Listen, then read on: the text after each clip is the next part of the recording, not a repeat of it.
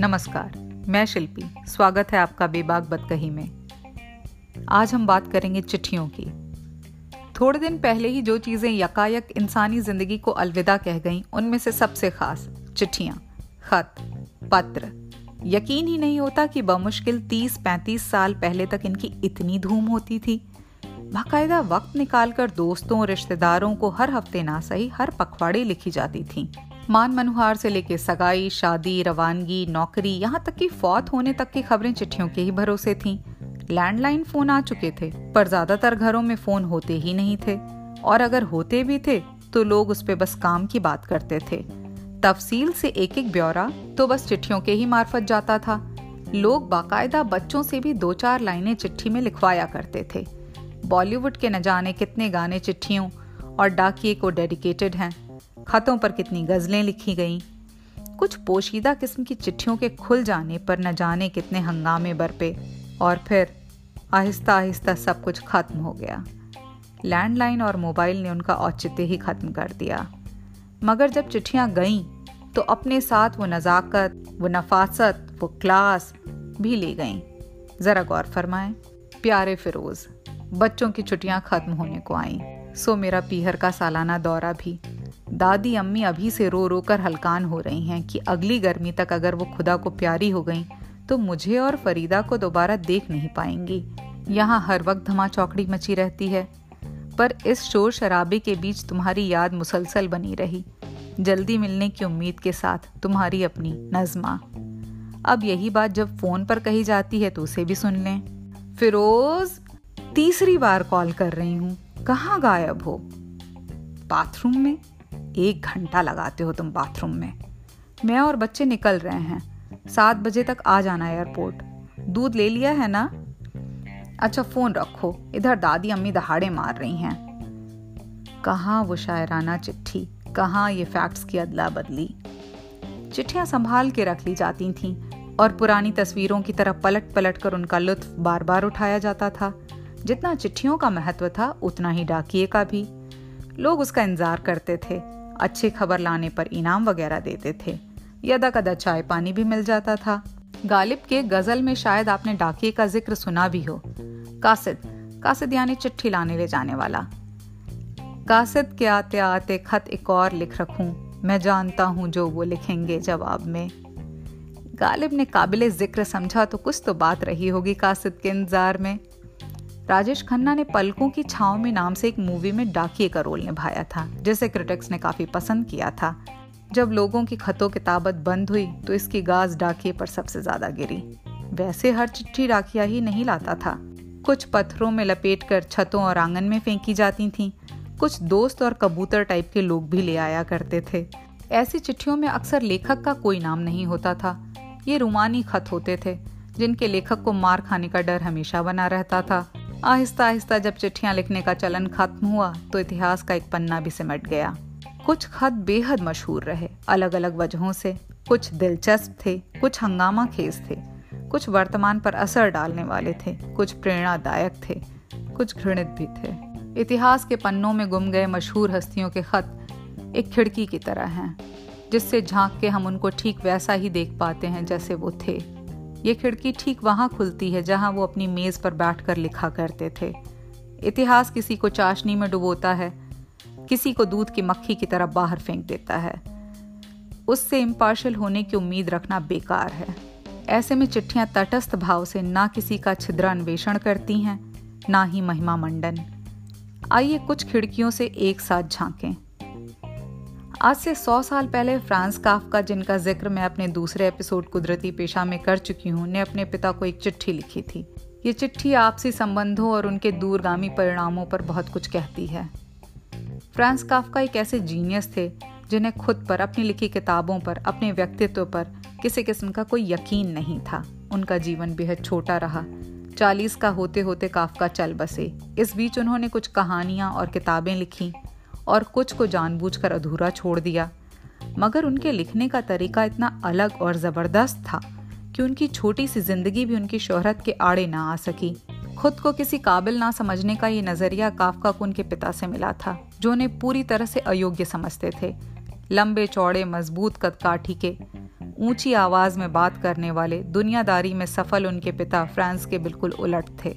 पतले दुबले, छोटे, बारीक आवाज़ में बोलने वाले, आत्मवंचना से भरे फ्रांस अपने पिता के लिए महज एक डिसअपॉइंटमेंट थे।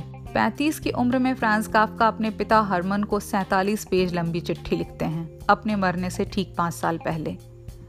ये चिट्ठी एक छोटी मोटी आत्मकथा यानी ऑटोबायोग्राफी जैसी है।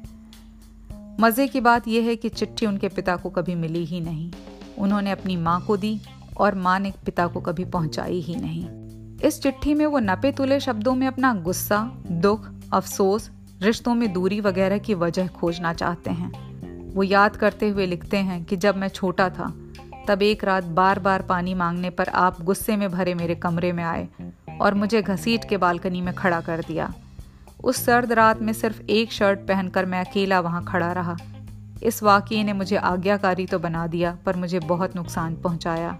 सालों बाद तक मुझे ये भयानक डर बना रहा कि एक बड़ा सा आदमी मुझे बिस्तर से घसीट कर बाहर ले जाएगा।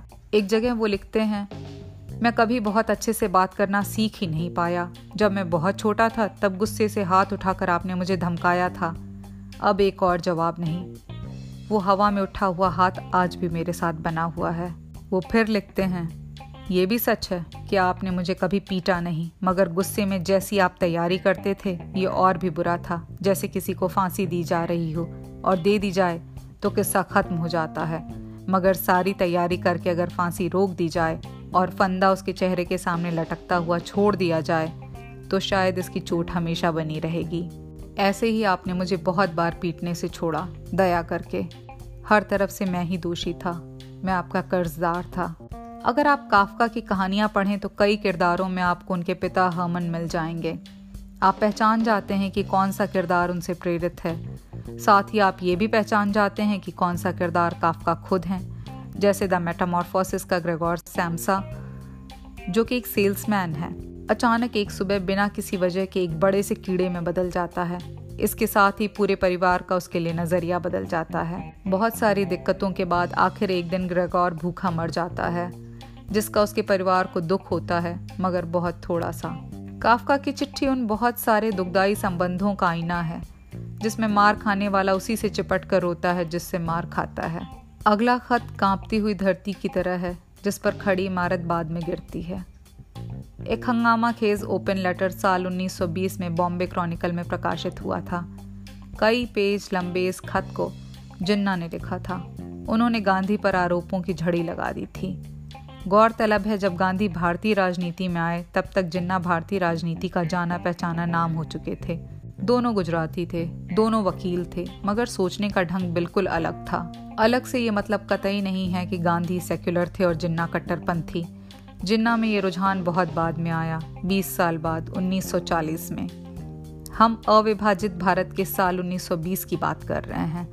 उस वक्त हम सब हिंदुस्तानी थे और दोनों ही हमारे नायक थे। दोनों के बीच तमाम मतभेद थे। गांधी जिन्ना से महज सात साल बड़े थे और गाहे बगाहे उन्हें बीच बीच में बिना मांगे तमाम सलाहें दिया करते थे। इसके अलावा और तमाम पेचीदगियाँ थीं। उनका हाल एक म्यान में दो तलवार जैसा था। एनी बेसेंट और बाल गंगाधर तिलक ने होम रूल लीग की स्थापना की थी। उनके अलावा सुब्रमण्या अय्यर सत्येंद्र बोस और मोहम्मद अली जिन्ना भी इसके फाउंडर मेंबर्स थे, जिन्ना ने काफ़ी मेहनत की थी इस पर। बाद के सालों में जब जिन्ना ने गांधी को आमंत्रित किया होम रूल लीग की अध्यक्षता के लिए तो गांधी ने आते ही इसका संविधान बदल डाला और नाम बदलकर स्वराज सभा कर दिया।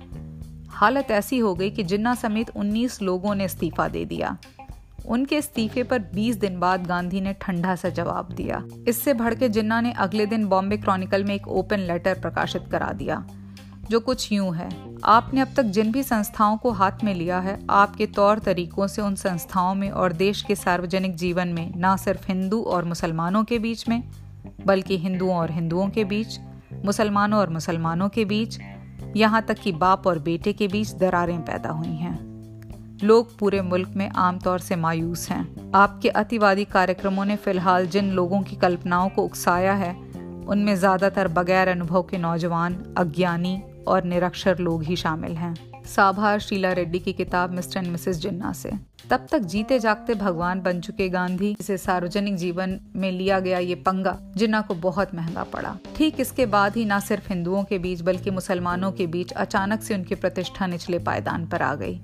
जिसे उन्होंने 23 साल की मेहनत से बनाया था। अब जब हम दोनों मुल्क, भारत और पाकिस्तान बार बार इस मुद्दे की हर एंगल से तहकीकात करते हैं कि पार्टीशन क्यों हुआ, जिना की स्टडी टेबल पे बिखरे खतों में झाँक कर इस भयानक चूक के पीछे की वजहों का कुछ अंदाज़ा तो लगाया ही जा सकता है। देश बटे तो नायक भी बढ़ गए, इतिहास आँखों देखा नहीं, कानों सुना होता है। उस पर पूरा यकीन करना सिक्के का बस एक पहलू देखने जैसा होता है। तफ्तीश और मंथन की गुंजाइश इतिहास में हमेशा बनी रहती है। और आखिर में राजा भोज की वो मशहूर चिट्ठी, जो उन्होंने अपने चाचा को लिखी थी। सिंधुल नाम के एक राजा थे, जब वो बहुत बीमार पड़े तो उन्हें अपने बेटे की बहुत चिंता हुई। उनका बेटा भोज उस समय पाँच साल का था। उन्होंने राज्य की ज़िम्मेदारी अपने छोटे भाई मुंज को सौंप दी। और साथ ही अपने बेटे भोज को भी। भोज जब दस एक साल के हुए, तब उनकी असाधारण प्रतिभा को देखकर मुंज को राज्य छिन जाने का खतरा लगने लगा। उन्होंने अपने मंत्री को भोज की हत्या का आदेश दे दिया। छोटा भोज मंत्री के साथ रथ पर बैठकर जंगल गया और इसे महज एक सैर समझता रहा। जब मंत्री ने जंगल में भोज को राजा का आदेश बताया तो भोज ने कहा कि मैं मरने से पहले अपने चाचा को एक पत्र लिखना चाहता हूँ। मंत्री ने एक बड़ा जंगली पत्ता भोज को दिया, जिस पर भोज ने लिखा, सतयुग को आलोकमय बनाने वाले राजा मानधाता चले गए। समुद्र पर पुल बनाने वाले राजा राम चले गए।